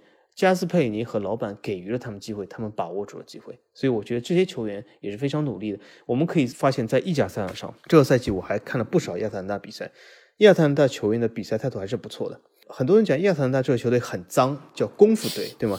是有点脏，是有点脏，而且他出来球员在欧洲杯上的动作也很脏，但是。从另外一个角度来说呢，他这个球队其实我看出了，就是他的比赛态度是可以的，就不是那种懒懒散散或者就是应付过关混时间的，他还是精神面貌，就这个士气还是比较高的。有些意甲球队，说句实话，比如说我比较关注的桑普多利亚和热那亚这两个，士气真的不高。拉涅利我觉得有点混日子的做法啊，真的是有点混日子。另外一个热那亚呢，其实也没有广大的志向。所以说，亚特兰大是没有这样的问题的，他们士气也是比较高的。这从另外一个角度就是证明，这个球员啊是一个取得成功的一个重要的一方，他们也发挥出这样的士气，很不错。对，而且亚特兰大的工资又并不高，但是球员他能够拿到这个钱，那他们就 能够踢得还可以。可见就是说，如果大家都可以把工资给发上，那可能战斗力又变得完全不一样了。但是亚特兰大，我觉得他总体来说还是一个精气神上，就是队伍的一个态度比较正的。这个其实也是和教练对于整个球队掌控力是非常有关系。那因为你有一些教练，你看出来像拉尼利这种就是老好人，你球队球员有一些可能态度不那么端正，他可能也不会拿出那种特别强硬的一个手段。毕竟一个快退休的人了，他跟你较真儿，他其实也有点犯不上。但是亚特兰大这个队伍，你想队长跟他关系不和，他一样让他走人。所以这样的队伍里下面，你说这些球员他的态度能不认真吗？对吧？一旦不认真，或者说被看不上，他有可能下一个走人就是你，对吧？所以我觉得这个是一个球队能够持续有竞争力非常重要的一个点啊。那我们在说完这么一个年轻的一个有活力的球队之后，我们再来说一说老妇人啊。这次意甲排名第四啊，这个位置其实也是非常的危险，就差一点就拿不到了。最后一轮，因为那不勒斯最后是帮了一把尤文。所以才使得尤文最终挤上了去欧冠的末班车。那这个赛季其实尤文的这个表现啊，我觉得也是非常多的诟病吧。因为从他们上个赛季解职了萨里，然后请来了皮尔洛之后，其实这个决定就给大家有非常多的一个争议啊，因为。大家知道，啊，皮尔洛没有任何执教经验，他甚至没有任何一场正式比赛的执教经验。他本来只是为了来做尤文的青年队的主教练，但是没想到一下子就让他。走上正轨啊！我我觉得尤文是不是要把皮尔洛培养成为下一个齐达内啊？所以才会对他有这么高的一个期望值啊！但是显然一个赛季之后，尤文好像是有点幡然醒悟了，又改变主意了，就是步子太大，有点扯着蛋了。他们觉得应该还是要稍微稳妥一点，啊，又把阿莱格里给请了回来。那下个赛季，小金，你觉得阿莱格里来尤文之后，是不是有机会？重新把意甲的冠军拿回来？我觉得机会特别的大，因为阿莱格里，我不觉得他是一个顶级教练，但是他是一个下线还是能够保障的教练，所以我觉得阿莱格里下赛季依靠尤文现有的阵容拿回意甲冠军，我觉得是很有可能一件事。而且这次尤文不是那个杰萨同志在这个欧洲杯也是非常的闪耀嘛，对，所以说我觉得阵容上是没什么大的问题。阿莱格里而且是一个非常有下限教练啊，问题并不是很大。尤文，我觉得更大的问题倒不在于任何的教练或者球员，我觉得尤文的最大问题在于他的管理层哦。其实尤文所处的环境是非常不错，至少从意甲层面来说，它的环境真的不错。它背后有一个非常稳定的资方，它本身就是一个大型投资集团。之下的呃一个产业，所以背后的资方是相当稳定，不用担心受怕。就比如说，天天啊，有的球员担心我们的敬畏哥是不是要撤资啦，或者怎么怎么样，对吧？没有这样的担心，他的大环境非常的好。另外一个就是他拥有自己的球场，从长远规划来讲，从俱乐部的收入来讲，都是非常稳定的一个收入源。而且他在意大利，在意甲的地位也是非常的高啊。之前如果他的地位不高，也不至于有电话门事件。所以他现在当然没有电话门这么夸张，但基本是有只手遮天的这种能力的。所以说总体来说，大环境真的是非常友好。但是尤文，我觉得或许是由于大环境实在太好了，所以他总是喜欢折腾。管理层呢，我觉得是非常的急功近利。其实我们从这几个赛季来看，换阿莱格里，换萨里，换皮尔洛。基本就是说没有什么耐心，换句话来说也没有什么很好的规划。对，这其实和阿涅利本人来说，我觉得他的管理经验，至少管理足球队的经验啊，非常的不足。这次其实和皇马这次欧超和切弗林的关系里面，我们也可以看出，阿涅利是一个非常没有主见的人。对，切弗林说他是一条毒蛇。嗯，另外一个角度来说，我们抛去这个个人的这种仇恨或者是个人的偏见来看，什么是毒蛇？从另外角度来说，说明阿涅利这个人其实一直在改变主意。一个好的领袖，一个好的领导者，我们不能说这个领导者就必须要刚愎自用，这不是的。但是一个好的领导者往往具有善于就是坚持自己看法的这个特色。但是阿涅利没有，阿涅利我觉得他非常容易改变主意。这次把皮尔洛又清退了，请回了阿莱格里。也是一个非常搞笑的事。阿莱格里其实从理论上来讲，他其实一直没有离开过尤文，因为他一直是尤文的员工，对，这个工资一直付着，等于说是他叫停职留薪阶段回来了，对吧？他这个职位又回来了，真的是很有意思。所以说出尔反尔，尤文我觉得呢，当然了，应该是需要把阿涅利边缘化。啊，请一个靠谱的管理者。现在他们也请了，但是他们最新这个组织架构里面，阿涅利还有多少权利？新的 CEO 多少权利？现在不清楚，还有待考验。我们到时来看一下。反正从这个角度来说呢，尤文的最关键还是在管理层上。既然管理层能够做出一些改变，我觉得他前途还是不错的啊。哎呀，阿莱格里真的是，我觉得这件事情，就像你刚才说的，我觉得最搞笑一点就是。这么多年来，对吧？被解职其实也有非常长一段时间了，但是一直付着他工资，相当于就是说什么，我每个月付你工资，但你不用来，对吧？我还找了一个教练来来带队，对，你只要在家里躺在沙发上看看每个礼拜的比赛，看不看其实都无所谓。但是呢，我们就付你钱，看不看不错，对你爱干嘛干嘛。但是最后呢，哦，他就听听足球无双，哎，对，对吧？就是要要更新一下足球知识，对，然后再了解一下就是普通民众对于这个尤文图斯的看法。好。最后就差不多，你也该到期了，然后再又把你请回来了。哎，你知道吗？阿莱格里赋闲期间，他为英超很多球队都做了五年以上的规划，做成了 PPT 啊。对，还说要学英语嘛，是吧？对 对对，对，很有空，真的很有空。嗯，对，所所以就是尤文付着钱让他去给其他的球队做 PPT 啊，我觉得真的是非常搞笑的一件事儿。而且现在又把他重新请回来，然后又给他续上了这个工资，哇，真的是。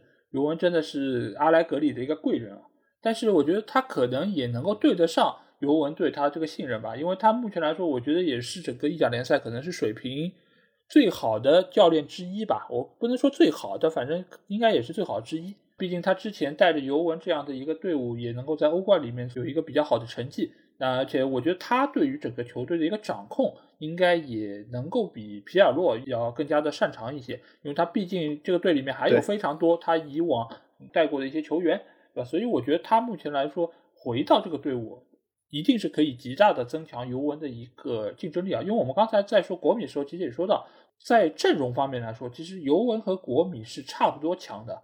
所以其实上个赛季尤文之所以会走到这样的一个成绩，我觉得和皮尔洛的一个不作为有一个非常大的关系。当然，我也不是说把这个责任要怪到皮亚罗身上，毕竟他真的只是一个新人教练。你对一个没有带过任何队伍的教练啊，能够最后拿到意大利杯，最后还可以带到前四，我觉得本身来说这个成绩其实是说得过去的。但是还行。但是你说要真的让他留任吗？就再给他更多的机会吧？好像尤文也不具备这样的一个魄力啊。所以他们显然还是觉得有点战战兢兢啊，还惊魂未定。就好不容易上岸了，心想哦，明年可不要再这样了。那我们还是把阿莱格里请回来吧。与其让他给别人做 PPT，不如好好再来带带我们这个球队。毕竟我们球队的这个阵容还是挺好的，里面有这次欧洲杯表现还不错的金靴，对吧？C 罗，那 C 罗其实也是现在摆在尤文面前一个非常大的问题啊，就是 C 罗去哪儿啊？每个赛季的一个问题，C 罗去哪儿？梅西还能不能犯否？就这个其实是几个问题啊。那这个赛季其实 C 罗也传出了很多绯闻，包括要去大巴黎。那现在其实也有传出说啊，阿莱格里其实是希望送走 C 罗，因为好像他也对于 C 罗的使用其实并不是特别的有信心。那你觉得，就是 C 罗现在对于尤文来说，或者说他来到尤文这些年，你觉得他对尤文的一个贡献更大，还是拖累更大？这个问题真的很难回答。这个问题，我相信很多罗粉有自己的看法。我首先来说一件事吧。我说一个大胆的猜测。我觉得过去这个赛季尤文请皮尔洛有个主要原因，是不是罗的意思就是他和萨里不对付，所以他要尤文解雇萨里？我觉得很有可能有这样一层意思在。当然，这是没有事实根据的，对吗？也就是完全你可以说这是法王你个人主观的推测，那肯定是我主观推测，因为萨里也没告诉我，罗也没告诉我。对。那么，我觉得如果这件事成立的话，我觉得 C 罗应该是拖累大过于帮助我，但是这只是一个假设。那么，如果抛弃这个假设的话，我觉得他的拖累和帮助应该是五五开。他首先。毋庸置疑是，他的确进了不少球，头顶脚踢，对吗？为尤文几个赛季进了不少球。对。但是如果换成其他人，会不会通过这些进球为尤文带来更多的胜利？我觉得也不。乏有这个可能性，嗯，因为为什么这个赛季其实罗也进了一些球，呃，甚至他不是还有一个球跳的特别高，当时好像呃还是引起了一些轰动，就是对这个我比较关注的桑普多利亚嘛，对吧？所以为什么会看到这个球？因为他正好对着桑普多利亚，他跳的是很高，我承认跳了很高，跳了至少比我高，但是我觉得罗他的闪光的点还是太少了。我说为什么叫还是太少呢？因为罗的工资需要他有更大闪光点。因为很多人讲，哎，你这个不公平。罗在意甲，他什么什么哦，进这么多球，什么什么样，他还不厉害，你还要干嘛？我们可以比较一下罗和梅西的数据。我觉得从这个上面来看，应该是梅西给巴萨这个带动力会更大一点。那么 C 罗这个球员，我们比较客观公正的把它展开来。我一直想知道，现在 C 罗到底是一个踢什么位置的球员？你总不能说我的主要位置就是捡漏吧，就是在中路吃饼吧。当然有有些前锋，比如说伊卡尔迪，他说我就是吃饼。但我觉得 C 罗应该是否认自己这一点。而且作为一个好的吃饼锋的话，你还需要有不错的做饼或者是作为支点能力。但是我觉得 C 罗没有这样能力，所以我一直现在有点纳闷，就是 C 罗他到底在踢一个什么样位置？比如说他现在正在传绯闻去巴黎，我不觉得巴黎有这样一个位置给他。他首先不是一个中锋，很多人讲他跳的特别高，但是我觉得一个中锋需要的不仅仅是跳的特别高，而且你真的说 C 罗的头球无敌吗？我觉得也不见得，因为头球你要好，并不一定说跳的特别高，跳的特别高当然是其中一个非常有利的一点，但不是唯一一点。那么你说罗是一个中锋，我觉得不在于，因为他的背身拿球、他的支点能力都一般般，他跳是跳的很高，他抽射是抽了很多，但是他有的时候又会在一些，比如说。禁区外面拿球，或者是边路拿球，可是他又没有过人能力，他只能作为过渡一下。他有的时候传中一下，传的还比较准。但是这样的前锋，他到底适不适合巴黎？或这样的前锋到底是个什么样前锋呢？你或者说是罗踢出了自己风格，带领了足球新的动向。但是至少在目前的足球概念里面，他既不是一个中锋，也不是个边锋，他也不是一个组织型前锋，他更不是一个像老塔劳这样的防守型前锋，他是什么呢？我不知道，他有可能就是 C 罗，有可能这是法王对他最大褒奖，他有可能就是 C 罗。但是，嗯，至少从我看来，我我觉得他什么类型都不沾，什么类型都沾一点，所以我觉得这是他最大的问题。就他的特色在哪里？他的特色找不到的话，我相信每个教练都很难用好他，除非你给他很多的开火权。可是他的射门精确率有多少呢？至少没有以前高，而且现在也在下降中。所以我觉得他这个对于球队来说，为什么我说他是个拖累会比较多一点呢？也不能说是个拖累，我觉得他是一个非常难在球队中安排的棋子。你要为他设计好一套非常好的战术，就你要有某某某某某在干嘛干嘛干嘛。才能让他发挥出来。可是你既然有这些某某某干嘛干嘛干嘛，为什么还需要他呢？就尤文现在陷入困境，就是什么？你要为了 C 罗的发挥，你要引进一大堆很厉害的人。但是你既然有一大堆很厉害的人，你为什么还要 C 罗呢？所以说，这是一个尤文的困境。我觉得，如果是新听众听到你这点啊，我觉得他们可能还是会有不满意啊。但是我在这里要澄清一下，我觉得这是可能小吉对。罗先生最客观的一次评价，就是就以往的评价来说，你看我就是客观公正，已经是最客观的了。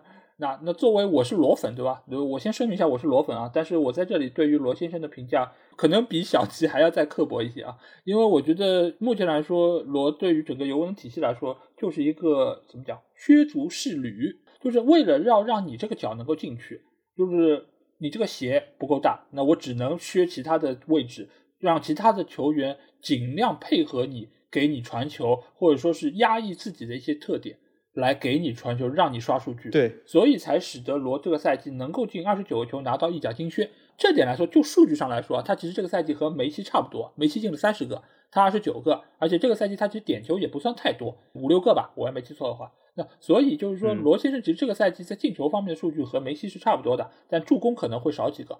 但是不管怎么说，罗现在我可以看出他踢的确实很努力，因为他如果踢的不努力，这个数据肯定是一个断崖式的下降。所以他现在是纠结了所有所有的有利的资源给到他来刷数据，让他能够看上去还有那么一些竞争力。所以这一点，我相信我能看出来，尤文不应该看不出来，他们也很知道 C 罗现在是一个非常头疼的一个存在啊。就是他的存在，其实已经严重影响到了整个球队的一个发展，甚至于你把罗拿下，你给一个年轻球员一个机会，可能进球数也会还可以。我不说超过 C 罗，他肯定也还可以。但是他在其他球员的一个发挥，我觉得会有一个更好的增长。所以说，整个球队可能他的一个进攻的套路和他的一个效率会有比现在更好的一个情况。所以目前来说，阿莱格里回来，罗是不是仍然可以在队内有这么？一个怎么讲特殊的一个位置，就是你有无限的开火权，你可以在中前场想拿球就拿球，想射门就射门，所有人都要把球传到你的头上，让你来实施最后的一击。我觉得这个其实就是俱乐部想要让阿莱格里来做这样的一个决定，而不会再让皮尔洛充当整个球队的一个主教练。因为你也可以看到，罗在上个赛季整个球队的一个话语权显然是要比皮尔洛更加大的。我甚至都很难知道谁才是整个 队伍的主教练，所以我记得在最后几轮，罗其实是没有上场，包括意大利杯最后也是提前被换下，然后最后一轮联赛好像也是没上。对，关键时候没上。对对。对外说法好像是说有伤，或者说是罗说我要节省体能踢欧洲杯，所以我就主动不上。但是我觉得应该没有那么简单，这其实是俱乐部对于他的一个态度上有一个明显的变化，或者说他知道阿莱格里要回来了，就是我要表现出一个态度。对吧？你得给我站个队，到底你是站我还是站主教练这一边？所以这个当然是我的猜测啊。但是在下个赛季，其实罗的使用其实是一个非常大的一个问题。如果他不转会，他仍然在尤文耗完他合同的最后一年，那我觉得这一年中可能罗会踢的并不是那么顺心，因为阿莱格里一定会为 C 罗走之后的一个球队的阵容有自己一个考量。而且大家也知道，尤文不可能再续 C 罗了，所以。这个肯定是罗在尤文的最后一年，而尤文也一定会想一想，C 罗不在之后，整个球队将以谁为进攻核心来打造。所以这个其实是非常重要的一个点。目前来说，唯一的一个可能性，那就是可能很多小报上说的啊，罗可能要去其他球队。之前传了一阵曼联，但曼联显然不会再去买他。大巴黎可能现在又是一个最新的目标点。那假如说，OK，姆巴佩说我不留队了，我要去皇马，不然不然，假如皇马真的能够从哪里？坑出来一笔钱来说，我要买了姆巴佩。哎，现在有了，现在有了曼联这笔钱了。嗯，对，那曼联现在是有一笔钱，呃，不过这个还没有正式官宣啊，这个但愿体检是没出什么问题。但不管怎么讲，巴黎真的有这么一笔钱和有一个空位子在那边，他真的需要买 C 罗吗？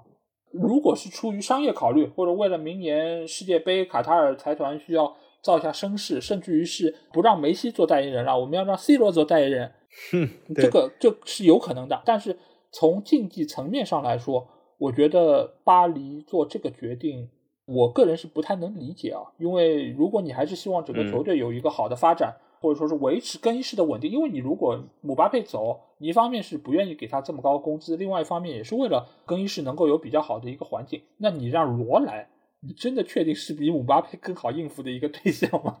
而且再加上他后面有这么大的一个经纪人，这经纪人不好对付啊。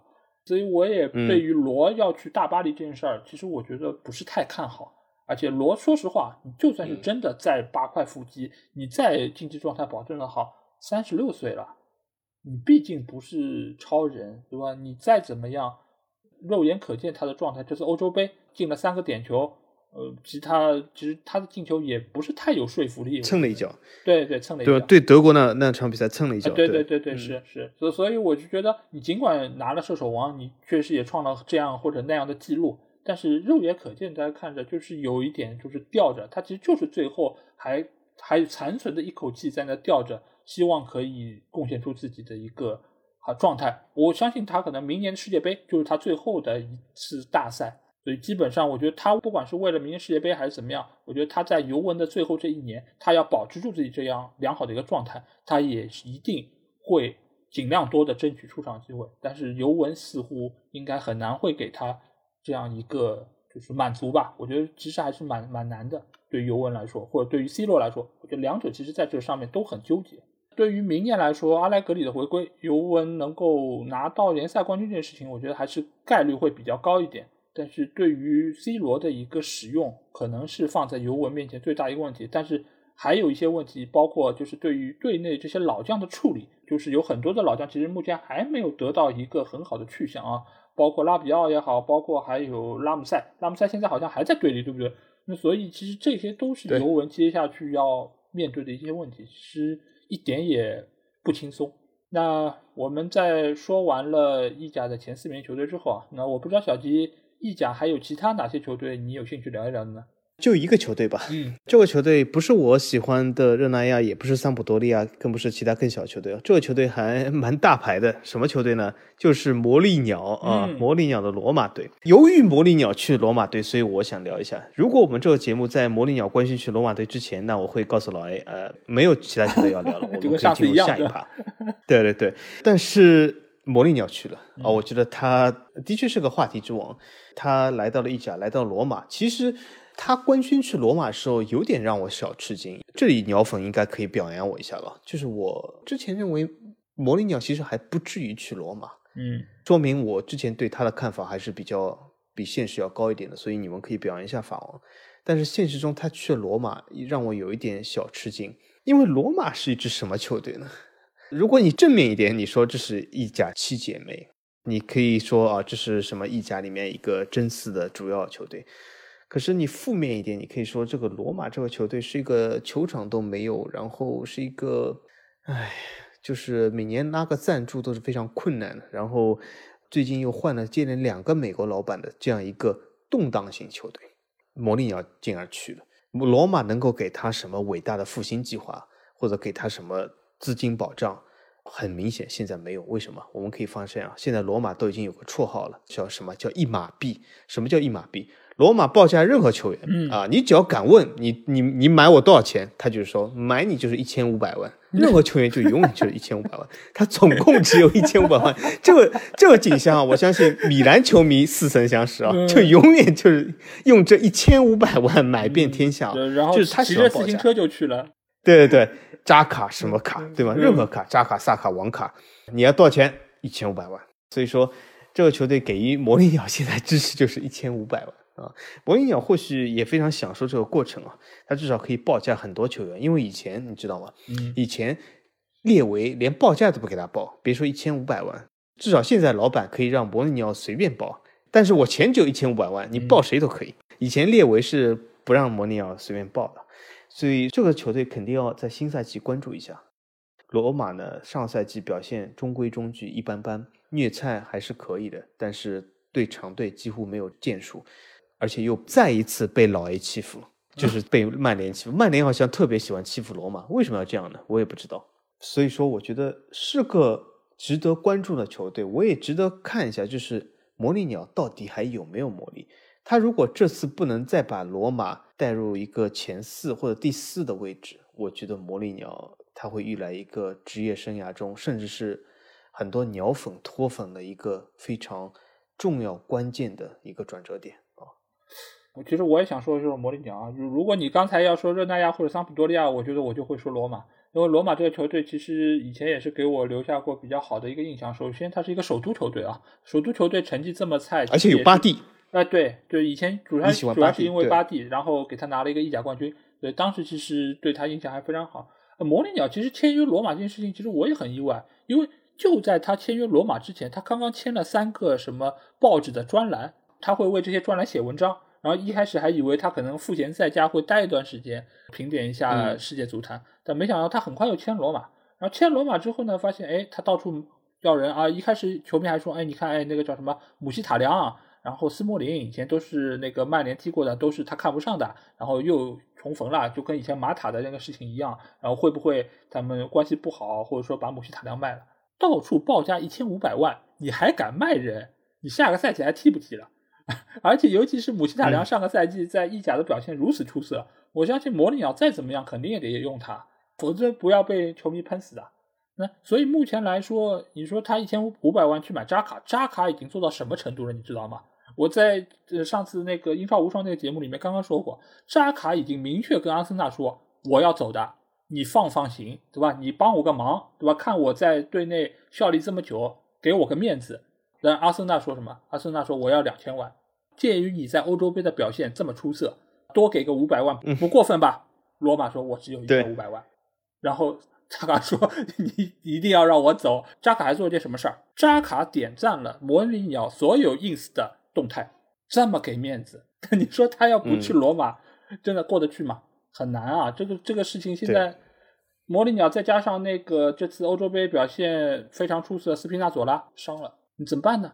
现在魔力鸟整个带队，我觉得还一场比赛没打呢，那现在好像情况已经非常岌岌可危了。接下去他如果真的在以前人家说他木二年是非常出成绩的，但是如果照现在这个程度，如果没有办法有一个很好的提升。他有可能熬不到第二年，那到时候一个什么结果？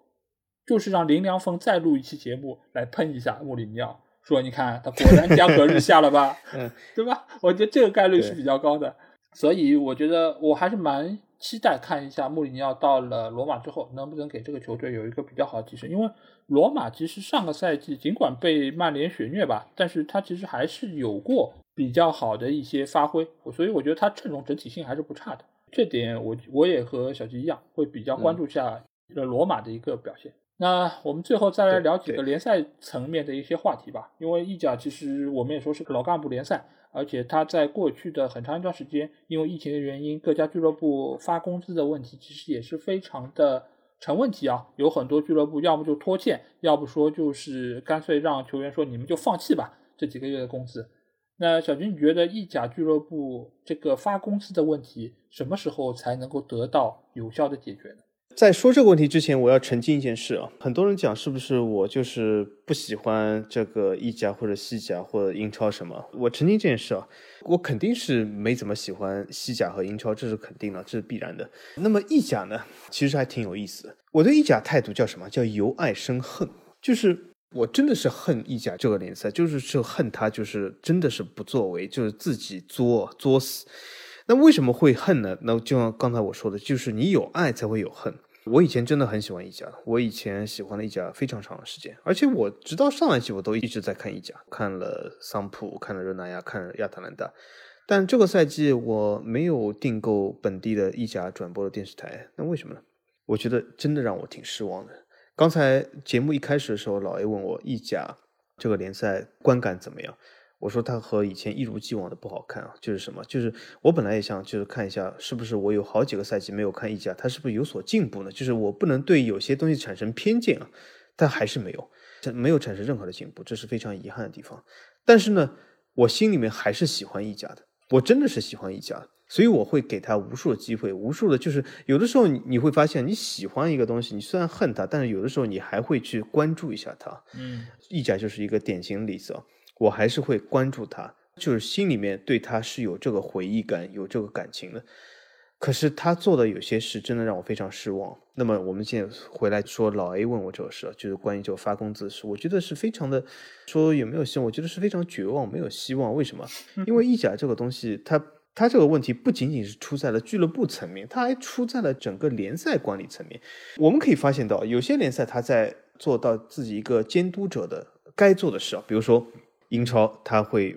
对欧超这些队进行处罚讨论或怎么怎样？西甲最近关于工资冒失和巴萨一直在闹，法甲把两支球队开除了，降到乙级，也是这个管理层面，就是非常有作为。但是意甲联赛足协做了些什么事呢？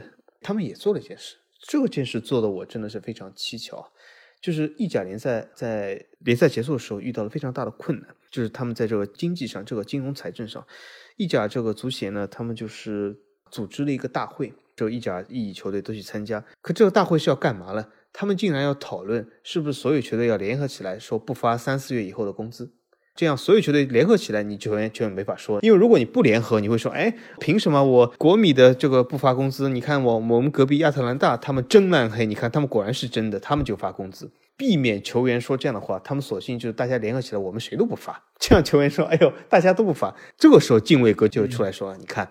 没有人发，所以你就放弃算了，对吧？嗯，所以他们竟然开大会，竟然讨论这个事啊！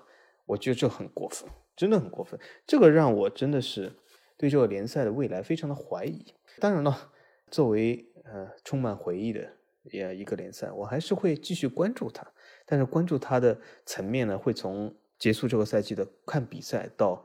呃，和老 A 一样，作为一个云球迷，看一下平时的集锦和比分，仅此而已。呃，不过集锦我也看不到，我也没订阅，或许只能去看一下战报吧，对吧？成了战报党，只能这样了。嗯，哎呀，对呀，我觉得这个卢总做的事情其实是有点助纣为虐啊，对吧？就是你俱乐部不发钱，还要让人家放弃工资，居然你这个官方组织居然还出面带头让大家这么干，哦，这个真的是有点令人发指了。所以我觉得什么时候能解决发工资的问题，什么时候再来谈你能不能在成绩上，或者说能够在发展上。因为我们上一次的节目，其实对于西甲联赛这个主席，其实他的一些作为，包括他做了哪些就是有功绩的一些事儿，其实我们是给了我们相对比较一些赞扬的点吧。就我觉得他是走在一个正确的道路上。但是这次意甲，我觉得我完全没有看到他在未来能有任何崛起的一个点。我觉得他们现在做的所有的事情，其实还仍然是在原来错的一个基础上，在不断的往前继续错下去。再加上他们其实整个意大利和西班牙的这个经济其实也都是比较的糟糕，所以他们在目前大环境上已经很差的一个情况下，他居然还在这么错上加错，我真的是有点不太理解，我也很难能够看到这个联赛能有什么起色。同样作为老干部联赛啊，西甲和意甲现在可能都到了一个需要。做出决定的一个分水岭的地方，而且我还就是在这里举出一些例子啊。上期节目我们讲的西甲联赛啊，为了联赛发展，这个主席也好，联盟也好，干了什么什么什么，拓展了某些市场，引入了工资帽，怎么怎么样，它的商业收入其实增长非常的快，就是增速其实超过了英超，虽然差距还是比较大，说明他一直在努力，一直在做各种各样的事进行一个努力。而意甲呢，我可以说，上次我们说西甲做的一切事，他没有一件他来做的。对。它在商业开发上也是非常非常的落后。我们可以看一下这几个联赛的 YouTube 这个官方频道啊，很多联赛，包括德甲、法甲、英超、西甲做的都非常的好，很多内容。意甲你点开这个频道，你只有一个内容，就是每轮比赛集锦，仅此而已，没了，就没有任何的宣传，没有任何的什么球队之前的训练、采访里面的花絮或者是分析。没有任何这些东西，你点入意甲频道就有一件东西，每一场比赛集锦，仅此而已。所以这就是他现在这个他对开发做出努力。你看老飞上都说了，对吧？年轻人不太喜欢看足球，可是如果你作为年轻人，你就给我看这个，我觉得，哎，这个很难说服年轻人，真的很难说服他。哎，但是其实，哎，小舅，我跟你讲，如果你是在我们国内的话，我其实推荐你能够关注一下博洛尼亚的那个官方频道啊。对对，意甲有些球队它的官方频道，比如说他在 YouTube 上，我经常看做的还可以。比如说亚特兰大，亚特兰大做的挺好。亚特兰大，你知道吗？每场比赛它不仅有花絮，而且有比赛从另一个角度拍的集锦，而且还有这个比赛中发生的更衣室里的事，他都会拍，所以是非常不错的。当然，有些球队做的非常烂，比如说拉齐奥，真的是什么都没有，做的相当的烂。但是从联赛层面来说，这几个其他联赛其实，在联赛的官方频道中，内容都十分的丰富，嗯啊，有搞笑的，有什么什么的，对，呃，但是意甲它只有一个联赛基金，什么都没有，什么都没有。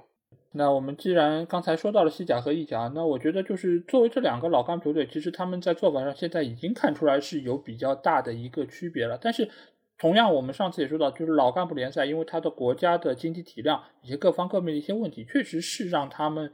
在外部条件上确实是占了比较大的一个亏啊，所以目前来说，这样的老干部联赛，意甲和西甲是不是不可避免的就要往下衰落下去了？尽管西甲看上去好像还在蹦跶一下，对吧？他们还在挣扎一下，而意甲现在好像已经有点破罐子破摔这么一个样子了。那小金觉得老干部联赛是不是已经不可避免的要走向衰落了？我觉得他们已经在衰落中了，所以说这肯定是不可避免的。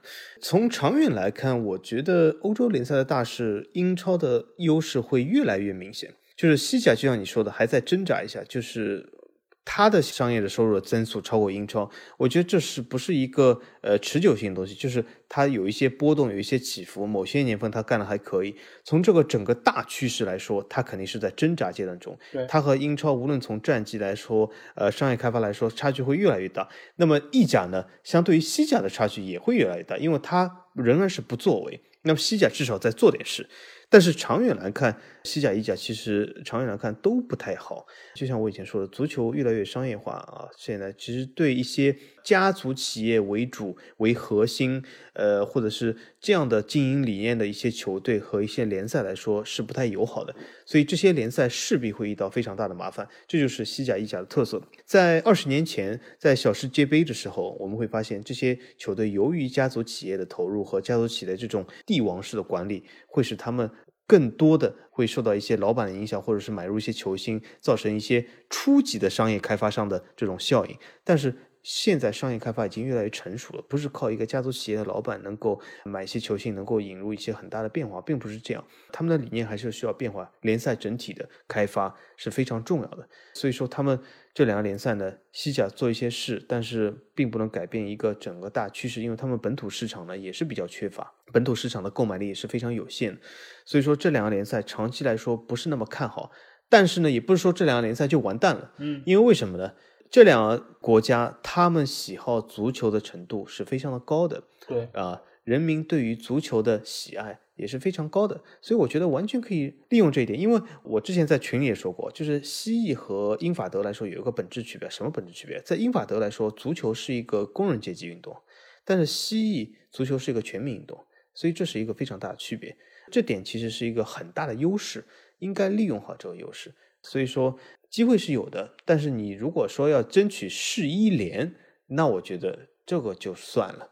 但是你要维护住五大联赛的地位，或者是保持五大联赛中争个第二的位置、第三的位置，那是完全可以的。这两个联赛好好发展是有它的基础的。而且我之前说，为什么我说意甲是由爱生恨呢？就是意甲它真的是拥有一个非常好的开端，对，但是它搞砸了，他真的搞砸。大家我们回想一下，就是桑普多利亚夺冠那时，九十年代初期。七姐妹也好，当时六姐妹也好，刚刚成立的时候，后来到七姐妹的繁华期，到垄断这个呃联盟杯什么优胜者杯，当时这个头开的相当好。其实金元足球第一个带给我们广大球迷金元足球概念的就是意甲。嗯，我们那时之前根本没有金元足球这件事，对吧？只有意甲带给我们这个概念。原来知道哦，球星可以这么聚拢，七姐妹可以这么厉害啊，垄断整个欧洲联赛这么厉害。但是他这个头开的这么好，可就搞砸了。那么他为什么搞砸呢？就有点像就是一个大清老百姓的生活水准，其实和唐朝和汉朝没有本质上区别，就他们停滞不前了。我们来说一下意甲，我们不说这个球员，球员都老去了，但是我们说一下管理模式。今天仍然是一家独大的，比如说那不勒斯也好，桑普多利亚也好，这些家族式企业的管理下的球队，和当年比如说拉齐奥和当年的七姐妹有什么不同？没有任何不同，一模一样。尤文还是你看聘用了一个家族中一个比较没有履历的这种，他也不是二代，对吧？一个边缘人物阿涅利来管理，这就是家族企业的一个弊病。意甲其实和二十年前在管理上没有任何进步。是一个蚊香式的增长，就是永远在原地不停的兜圈子，所以他们必须要跨出这一步。西甲、意甲必须要跨出这一步，进入一个新的管理模式。是的，其实拿意甲和西甲做对比是非常有意思啊，因为呃，我们现在也知道，就是下个赛季的意甲，我们在国内哪个平台能看到呢？现在好像还不知道啊。你现在连一个转播的一个权你都搞不清楚在哪里，但西甲最起码我们可以在爱奇艺体育知道能够看到正版的一个比赛。那这样的情况下，这个联赛的发展其实就已经出现了很大的问题。再从其他方面来看啊，就是你更不要说是和英超、德甲或者法甲。呃，我们现在有一个点，就是这次奥运会我们看到了女足的一些表现。现在哪一些欧洲队伍的女足水平很高？哪一些欧洲女足的联赛开展最好？哎，这里我一定要跳出来说了，欧洲女足积分榜世一联是法甲。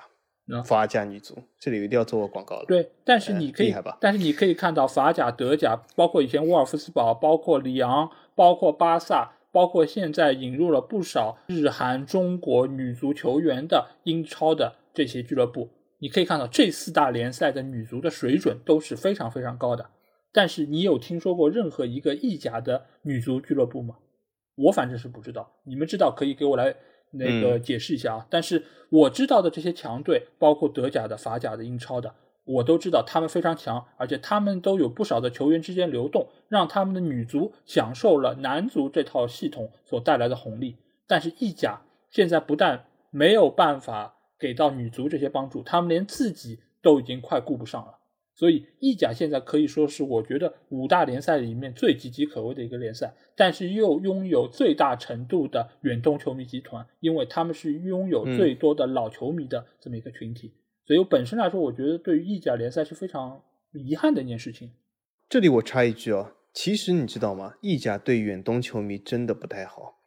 我不说这种什么比赛时间这种东西，就是有的没的这种球迷的偏见或者怎么样，就是意甲。大家可以发现没有，五大联赛除了意甲以外，每一个联赛都有自己的官方公众号，只有意甲没有。哎，还真是哎，而且我还可以告诉大家，因为我是意甲的老球迷的，意甲曾经有过官方公众号，但是没几个月才能挤出一篇文章，后来索性彻底关了。你看，这就是他对待远东球迷的方式啊。所以意甲真的对远东球迷不太够意思，真的。所以啊，我觉得他这个联赛能够走到今天这个地步啊，其实真的是各方各面都脱不开关系啊。所以，呃，如果想要以后有朝一日还能够看到你所喜欢的这些球队的一个表现，我真的觉得，哎，我也不知道该劝大家怎么干啊。你你去买他们球衣吗？好像也于事无补啊。毕竟他们的窟窿大到，我不知道你要买几万件球衣才能够 对他们财政能有所提振啊。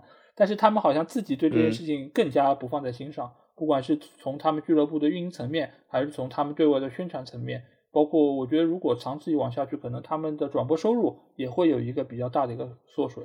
而且目前来说，他们这个赛季的转播权到底卖给哪里，到现在还没有决定，显然是双方在价格上也没有达成一个特别好的一个共识。哎，反正我觉得五大联赛目前来看，意甲真的是是我们要谈到的最后一个联赛。也是可能目前来说最落寞的一个联赛吧。当然，我个人是觉得很可惜，尤其是作为我们年轻的时候就是看着意甲起来的，所以我们也非常希望他们能够持续给我们后面的年轻的球迷有更多一些快乐。但是希望他们越来越好吧，也希望他们可以像西甲一样多学一点，就是成功这些联赛的一些经验啊。啊尽管意大利人他们做出这个态度。哎，确实好像也不应该对他们抱有太大的信心。对，你看这个五个手指向上又要来的这个手势，呃，老 A 你怎么这样蹦叫呢？妈妈咪呀，对吗？不过他们不会像老 A 这么说，因为刚才我说这句话是你好妈妈的意思，就是举个例子，对吗？他又说老 A 你怎么能这么说我们？我们这意大利面可是真最好吃的。哎，还真是，哎，我真的啊，这个这个说到说到意大利，我真的是美好的回忆啊。有有朝一日我还是会再回到意大利去吃一下他们那个美味的 lasagna，还有包括披萨这种，我觉得非常好啊。还有他们 gelato，非常好吃。啊，有朝一日还是希望能够回到意大利，但是意甲联赛给我好好的，因为我也希望能够再次回到意大利的时候再去意甲看一场他们的比赛。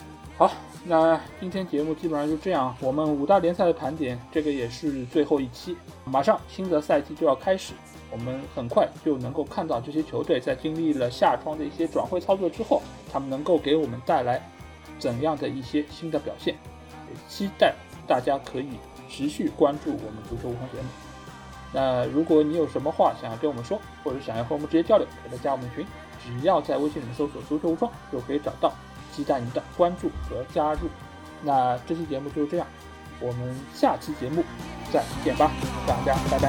好，大家再见。